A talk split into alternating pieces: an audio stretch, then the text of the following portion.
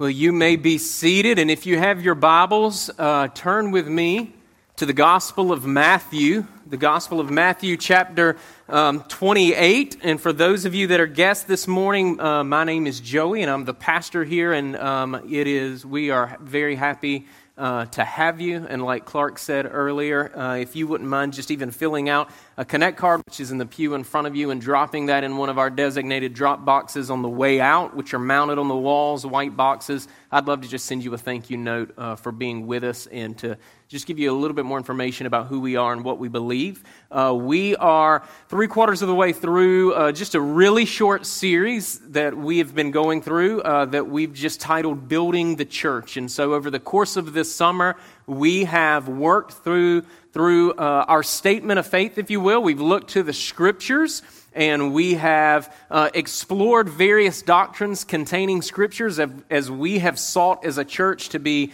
uh, and you've heard me say this, whole counsel of God people. And uh, we want to believe, uh, confess all that God's word teaches us. And uh, in the midst of that, we have looked at how we should function. And at the risk of being over redundant, I thought that we should uh, uh, be extra clear and just do a short four week series at the conclusion of uh, our series through the 1689, which is our statement of faith, uh, just uh, working through how we function in light of our theology. And so, uh, again, our theology, it really doesn't matter unless we apply our theology. And so, our philosophy is vitally important because our philosophy is the application of what it is that we say that we believe. And if our philosophy does not complement our theology, uh, then we have, there's a disconnect, there's an issue. And so we want to be a church that is biblical in the way that we go about functioning, both as we're gathered and both as uh, God's church scattered, um, being testimonies, ambassadors for Christ. And that's what we're going to look at this morning. This morning, we're going to look at building the church through missions Next week, we're going to look at building the church through uh, biblical optimism, which is another way of me saying for the next two weeks, I'm going to talk about missions. And I wanted to give myself two weeks to do that. And, um,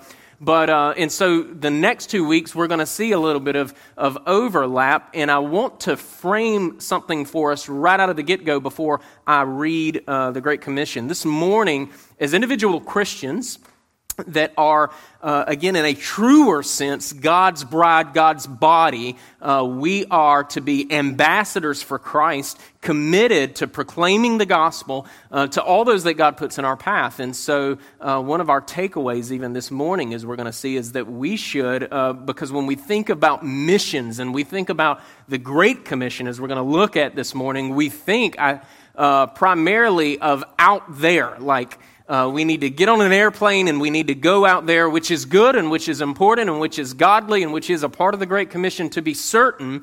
Uh, but we are called as Christians uh, to proclaim the gospel starting in our homes, right? And so we want to um, uh, preach the gospel to one another. We want uh, to prayerfully uh, um, uh, proclaim the gospel to our children, trusting that, that God's word administered to them faithfully by parents who fear God won't return void, that the Lord will, in fact, save them by his Spirit.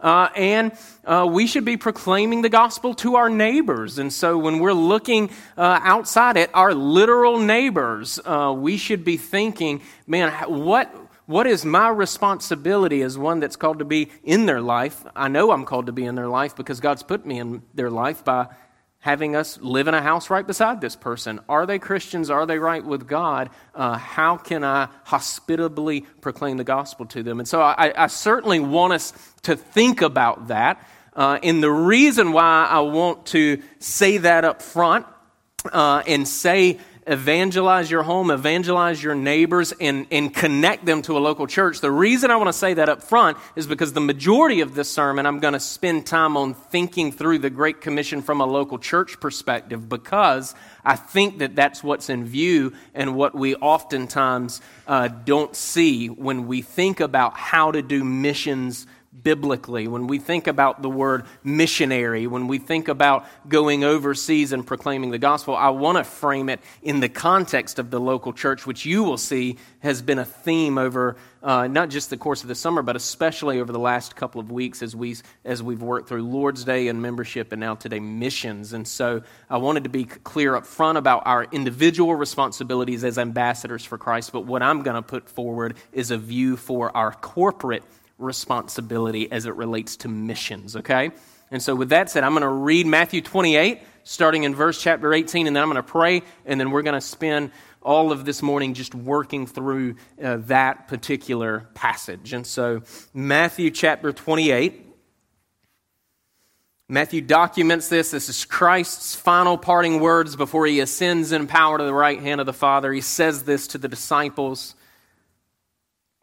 Jesus came and he said to them, All authority, not some, right? All authority in heaven and on earth has been given to me. Go therefore and make disciples of all nations, baptizing them in the name of the Father and of the Son and of the Holy Spirit, teaching them to observe all that I've commanded you. And behold, I am with you always to the end of the age.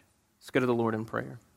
God, thank you for your word. Thank you for this opportunity that we have to open it, God. Thank you, Lord, that you have kept it pure in all ages, God, and we can trust what it says. And by your Spirit, Lord, we can rightly interpret it and apply it, God, submit our lives to it. And we ask that you would help us do that even now, God. And so help us um, to um, glorify you.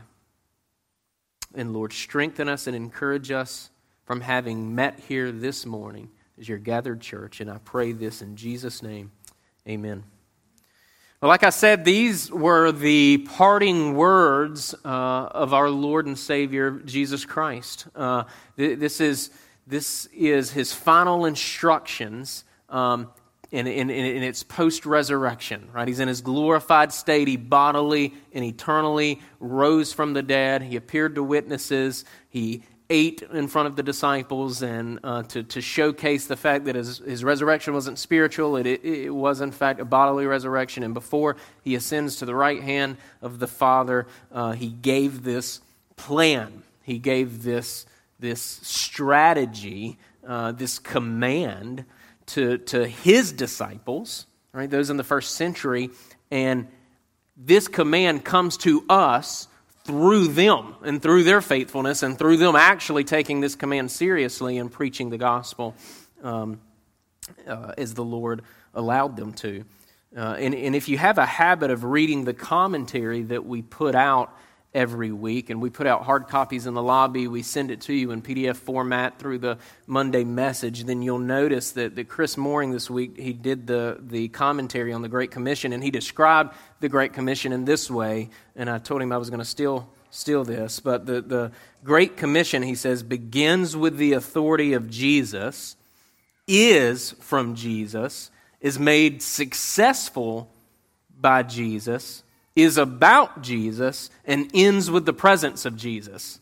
Right, I, I love that summary there. The Great Commission begins with the authority of Jesus, is from Jesus, is made successful by Jesus, is about Jesus, and it ends with the presence of Jesus. Right? Christ is central in the Great Commission. And, we can't lose sight of that because, as we'll see this morning, everything flows, everything that we are and everything that we do flows from that fixed reality, right? Christ is central. But let, us spend some time this morning just breaking down what, uh, for any of us that's been in church life for any length of time, what is, is familiar to us, the Great Commission here. And so if you're taking notes, you can jot this down. First is this Jesus has authority in heaven and on earth.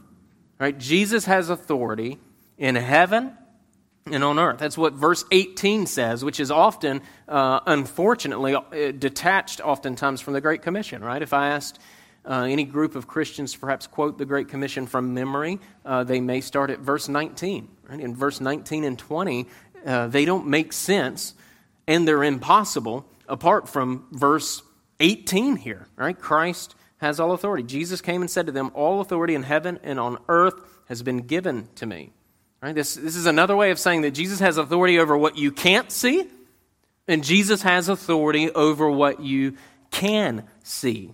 Right? And, and to help put this into clearer focus for us, consider for a minute the Apostle Paul's words, inspired by the Holy Spirit of God in Colossians chapter 1, verses 15 and 16 here. The Apostle Paul says this He, speaking of Christ, is the image of the invisible God, right? The firstborn of all creation. For by him all things were created in heaven and on earth, visible and invisible, whether thrones or dominions or rulers or authorities, all things were created through him and for him. Right? Christ has authority over the visible, Christ has authority over the invisible, Christ has authority over absolutely everything. And that word authority here, it means weight, it means power, it means moral influence, it means control, right? Everything is under Christ who is authority. And Jesus has every bit of authority because he's creator. He has every bit of authority because he's Savior. He has every bit of authority because he's sustainer.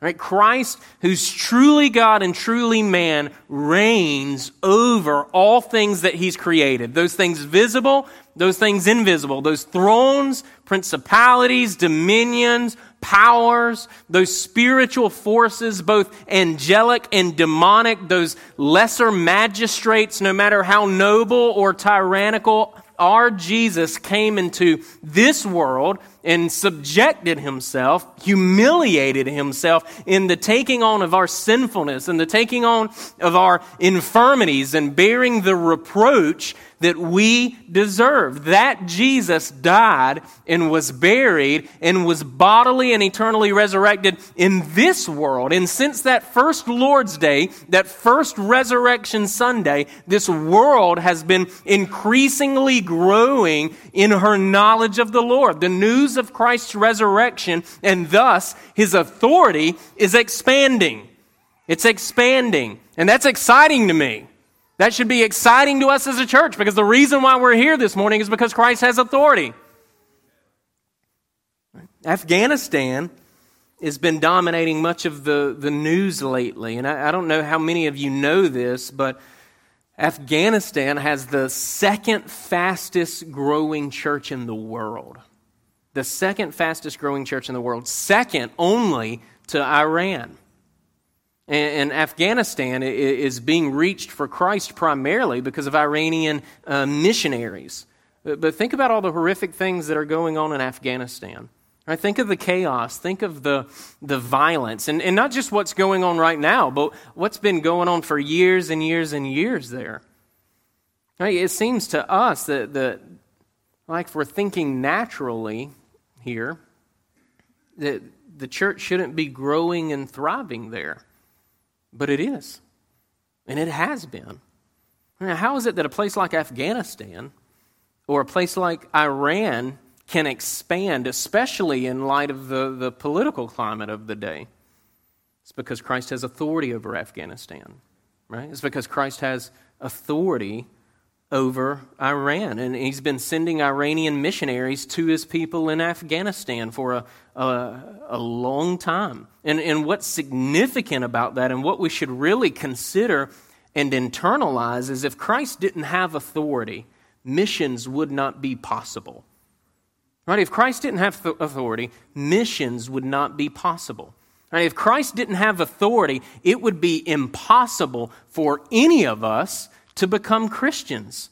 We could be a smooth selling, uh, we could be smooth selling culturally speaking. We could be smooth selling politically speaking. We could be smooth selling economically speaking. Yet, if Christ didn't have authority, not a single one of us would be Christians. Right? The conditions on the ground, they don't matter. They don't matter. What's happening in society doesn't matter as it relates to God's cosmic plan of bringing the nations to Himself. Right? Earthly empires, they come and they go. Right? But Christ's kingdom and the advancement of his kingdom is utterly unstoppable. It's utterly unstoppable. Right? Christ possesses authority. Therefore, making disciples is not only possible, but it's a certainty. It's a certainty. Christ will build his church. He will build his church. And get this, he uses us as the means by which he'll build his church. Isn't that incredible? The, the reason why those of us who have been saved, those of us who are in Christ, the, the reason why we didn't die the moment that we became Christians is because we're the very means that God has ordained by which He chooses to reach the nations. Right? He invites us into that cosmic plan. Which gets us to the second point this morning. We labor from Christ's authority. Right? Christ who has all authority, we labor from that authority. So, what the first part of verse 19 says go therefore. Right? That's why verse 19 makes no sense apart from verse 18. Therefore, what is he talking about? Right? Because Christ has authority, go. Go. Right? And put it another way, we could read this section this way as you go, quote, as you go in light of Christ's authority. This isn't a clock in, clock out sort of thing. And going in light of Christ's authority makes us what? I've already said it once this morning. It makes us ambassadors. Right? This is why the Great Commission doesn't, again, make sense apart from verse 18. What should motivate our evangelism, what should uh, motivate us to make disciples is the reality that we're sin in the authority of Christ Jesus, right? We go and we speak on the basis of His reputation. We go and speak with His particular message, and we speak with His particular message as revealed to us in His Scripture. Right? We, we aren't fulfilling, and, and, and, and this is what we really need to pay attention to. We're not, as Christians, fulfilling the Great Commission autonomously. This is another reason why you see, if you flip, you know, if you flip over to Acts, which documents the, the, the traces the first century church there, right? You see the Holy Spirit of God come in Pentecost because this isn't something that Christians can achieve operating independent, independent of Christ's authority, nor independent from one another. We don't fulfill the Great Commission autonomously, right? We aren't, we aren't, and we aren't making this thing up as we go along. Right? Jesus has given us his name through our union with him, and he's given us his word and, and preserved it as the message that we're to herald, the message that we're to proclaim, a message of, of repentance from sin, faith in Jesus, and obedience to his commands. We go in the authority of Christ. And, and how do we do this principally? This is where I want to spend the bulk of our time this morning. How do we do this principally? We do this we make disciples of Jesus in all nations primarily through church planting.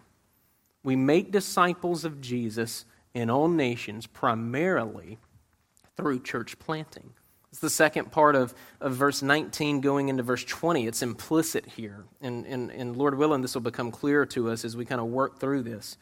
And makes a go therefore, first part of ni- verse 19, second part of verse 19, and make disciples of all nations baptizing them in the name of the Father and of the Son and of the Holy Spirit, right? This Trinitarian baptism here, verse 20, teaching them to observe all that I've commanded you. Right? One thing I think that we often miss when we look at the Great Commission is that it implies church planting, especially when we connect it as Christ does to the, the sacrament or the ordinance of baptism, right, which is a Lord's, uh, which is a local church ordinance, and, and with teaching. Right? Furthermore, those of us familiar with the New Testament, we have evidence that this is how the disciples that Christ initially gave this commission to, this is how they primarily sought to fulfill it through church planting, right? We, we see that all throughout the New Testament. Baptisms generally happen under the authority of God's church, expressed in local assemblies like ours. The word teach or, or the phrase teaching them is possessing the ability to explain Scripture and apply it to people's lives. And this is why I think when we hear the word missionary, right, which we've got all sorts of confusion, cloudiness around that, that term, that phrase, when we hear the word missionary, we should think primarily of vetted, equipped, accountable pastors. When we hear the word missionary, we should think primarily of vetted, equipped, accountable pastors.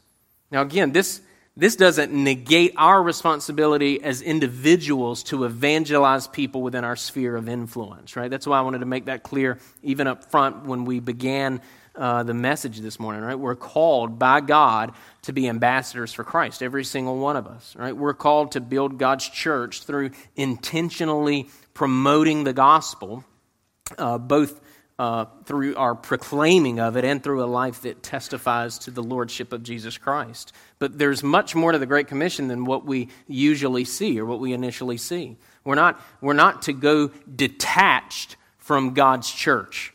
Right? We, we're, we're not to go as individuals fulfilling the Great Commission, even though, of, of course, we're individuals, but we go connected to the body of Christ. We go as a corporate people. We go with accountability. We go with scripture informed methods. The Great Commission necessitates the producing of baptized disciples that are taught to obey God's word. This means that the way we go about fulfilling the Great Commission matters the way we go about, the process in which we go about filling the Great Commission, it matters. And if I'm teaching a passage, as I am this morning, like Matthew chapter 28, and I see baptism, and I see the word teaching, and I step back and I ask myself, what is the primary way that disciples are made? I think of a passage like Romans chapter 10, and maybe that's popped into some of your minds already. You can flip over there briefly if you like. I think we, we have it in the notes, but specifically verses 12 to 15 here. So, Romans 10, starting with verse 12, going to verse 15, says, For there is no distinction between Jew and Greek. This is Paul under the inspiration of the Spirit. It says, For the same Lord is the Lord of all, bestowing his riches on all who call on him. Quote, For everyone who calls on the name of the Lord will be saved. Verse 14. He goes through a list of rhetorical questions in order to, to teach a, a point here. How will they call on him in whom they have not believed? And how are they to believe in him of whom they have never heard? And how are they to hear without someone preaching? And how are they to preach unless they are sent? As it is written, how beautiful are the feet of those who preach the good news. When we look at a passage like Matthew 28, we harmonize it with a passage like Romans chapter 10. Right, a method comes clear into focus here. Belief, generally speaking, necessitates hearing. Hearing necessitates preaching. Preaching necessitates someone sending the preacher. Again, there's kind of a corporate, a, a cooperative nature to how we do missions. Right? If we're making disciples, if we're baptizing them in the name of our triune God, and if we're teaching them to obey God's word, this means that the church must be committed to local church planting and missions. Right? This, this connects, uh, I think, well f- with what we talked about even last week when we talked about church membership. Right? Church membership, while we don't see the again the word membership in the scripture, membership opens up the door. It opens up the opportunity uh, for Christians to be obedient to all of God's word. Right? But disciple making, it comes primarily through preaching. Everyone who calls on the name of the Lord will be saved, is followed by how beautiful are the feet of those who preach the gospel, the good news. Now, again, should we all herald the good news of the gospel? Absolutely. Yet when we think of the Great Commission, again, my fear is we attach it too much from the local church context. We tend to read things in God, into God's word, and then turn and function just so individualistically, if you will. All right, we even speak about callings from God in this way. I'm called to this. God has called me to do this. God has put a burden on my heart to do this. Right? We may say those sorts of things to ourselves, but we need to follow that up. And I'm not negating a calling by any means, but we need to follow that up with is that, that calling in accordance with God's methods in Scripture. Right? Does your local church that you're to submit to in agreement with the assessment of your calling? I, I've seen all sorts of so called missionaries, a lot of missionaries, abandon God's methods abandon accountability, abandon church council, all in the name of some arbitrary calling, when in reality, what's going on under the surface is pride and arrogance and a, uh, uh, an unwillingness to submit to a more thorough sort of process. As, as we seek to be a church that's missionally engaged, which all churches, gospel preaching churches, should be missionally engaged, we need to be thinking carefully about God's word as it relates to our theology of missions. We need to be thinking carefully about God's word on our process of missions, which is our philosophy of missions. We need to be thinking about accountability, and we need to be thinking about sustainability. Is this sustainable?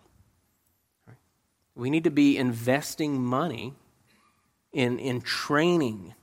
We need to be investing our time into training. We need to be investing in, in supporting and strengthening godly men to be under shepherds for those God's called our church to reach. Now, now, a word, because this is a little bit of an offshoot here, but just a, a, word about humanitarian efforts, because some of us may be wondering that. Is there, is there a place for humanitarian efforts, sort of mercy missions, if you will? Yes.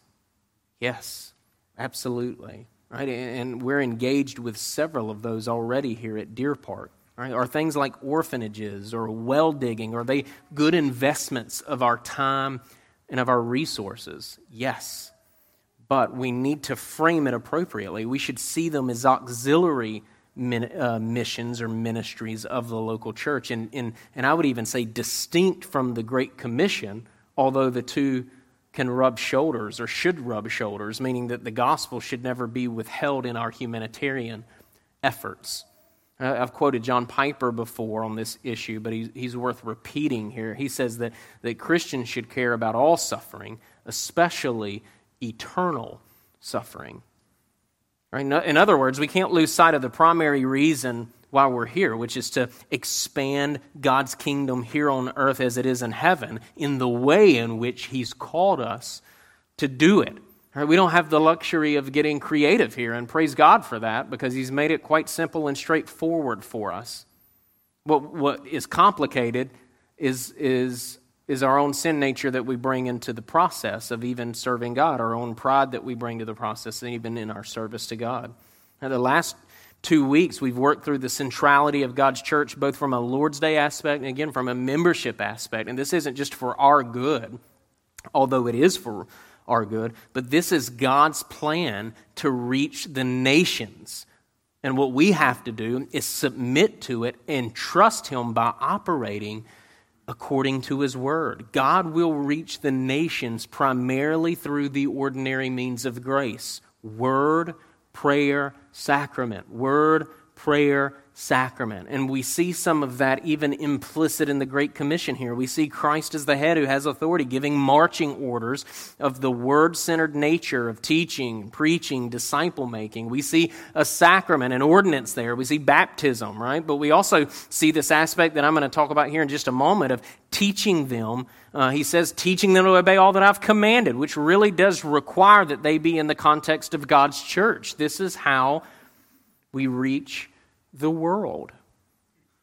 Now, some of us may be saying, this isn't expedient. This, is, this isn't expedient. This seems slow. Aren't people dying and going to hell by the bucket load? Right? Those are things that we may be thinking. It's not expedient. Right? This process isn't expedient.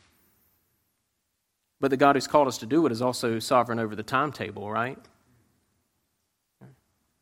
And I would even argue that any missions agency or plan that seems to be fast under the banner of some frantic, we have to reach people yesterday, should automatically be suspect to us.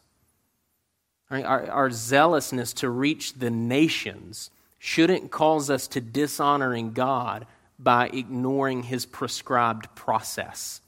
We need to slow down we need to submit to God's sovereignty, right? We need to be reminded of how Jesus teaches us about the kingdom of God, right? The kingdom grows like a mustard seed into a large tree. Matthew 13, 31 to 32.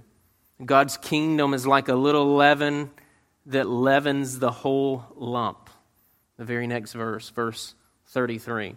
Right, no matter how much we may try to expedite the process of making disciples in our production driven society, only God brings the increase.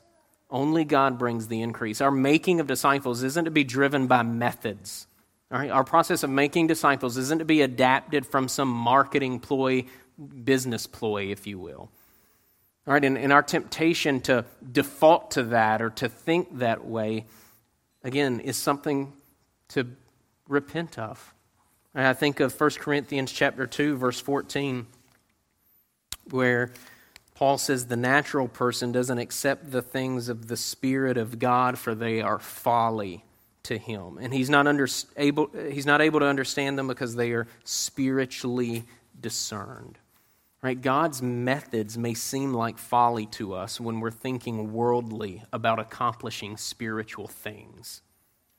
Right? God's methods may seem like folly to us when we think worldly about accomplishing spiritual things. Yet our God is concerned just, just as much about how we make disciples as he cares that we do make disciples. Our process matters just as much as the results. We submit to God and we submit to His Word. And just in case that isn't convincing enough for us, and we're tempted to think that the Great Commission should have some sort of expedited, frantic process, Jesus again throttles us back here.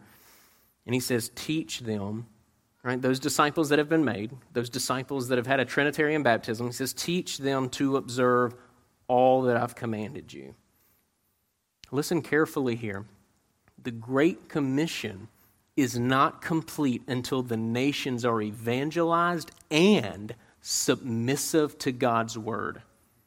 Right? The Great Commission is not complete until the nations are evangelized and submissive to God's word. So we're to be in it for the long haul. So we should want our approach to missions to be biblically and philosophically in alignment, in alignment. We should want it to be sustainable for the long term, caring for God's people as He would have us care for them. And in this larger than life, what can sometimes for us feel frustrating plan that the Lord has entrusted to us, this good deposit of the gospel that He's entrusted to us as this church, we he leaves the Great Commission off with a promise. And I love this. Behold, I'm with you always to the end of the age. Right? This, this, this, in the thorns and thistles of making disciples, in the thorns and thistles of, of, of giving Trinitarian baptisms, and the thorns and thistles of teaching them to obey all that God's commanded, just when we feel like, man, there may be some despair sitting in, we're reminded that Christ, who has all authority, is spiritually present with us. Spiritually present with us. And, and one day, and we remember this every time we take the Lord's Supper when we come to the table each and every Lord's Day, we're reminded that Christ, whose body was broken and blood was spilled for us so that we could be reconciled to the Father, when he instituted this supper, he said, I won't take it again until I return. There's a promise of his return. He's spiritually with us now and we look forward one day when the Great Commission is complete, when, when people from every tribe, tongue, and nation have been reached, and when they're submissive to God's word, and when they've had a Trinitarian baptism, and Christ comes back for his bride. Right? That's, that's, that's the very thing that we can look forward to. Right? Worshipping him without the, those hindrances of, of, of sin and sorrow. But Christ is with us in this larger than life task Right? Christ, who's sovereign and has authority over all things, Christ, who has laid out the way in which we're to go about this, this whole project, this mission um, endeavor, is spiritually with us. So the work may seem standstill at times. The work may not seem expedient like we would want, want it to be. Again, there may be thorns and thistles there, but Christ is with us. The Christ who has authority over things visible and invisible, is the same Christ that's with us now, present with us, and will return physically when His Great Commission's complete. So, a few takeaways for us this morning. The first is this Christ has all authority, and we have this in your worship guide. That Christ has all authority, therefore, our missions should testify to that. All right, Christ has all authority, therefore, our missions should testify to that. Secondly, the Great Commission is accomplished primarily through local church planting. Therefore, our mission endeavor should be chiefly focused on planting and strengthening like minded local churches. Third, we should not confuse humanitarian efforts with Great Commission efforts. Humanitarian efforts are good and godly, but they should never take the place of our chief calling, the Great Commission. Fourth, God has called us to reach the nations, and this begins with faithfulness where we are, right? Our home, our children, our neighborhood. And then lastly, the Great Commission won't be complete until God's people from every tribe, tongue, and nation confess Christ as Lord, are given a Trinitarian baptism, and are taught to obey all that He's commanded. Let's in faith ask for the Lord's help in doing this as we operate according to His Word. Uh, and let's go to Him now in prayer. Lord, thank you for this commissioning that you've given us, God. Thank you, Lord, that um, it's possible not because of our own strength, it's possible solely because you have authority, God. And so help us to rest in uh, not in just the fact that, that your will will be done, but help us to rest in the fact that um, the process that you've given us really is effective. And, uh, and help us to uh, humble ourselves and to not try to tweak it or modify it, God, or, or to distort it through some sort of savvy business plan, um, but rest in your means of word, prayer, and sacrament. And we ask this in Jesus' name. Amen.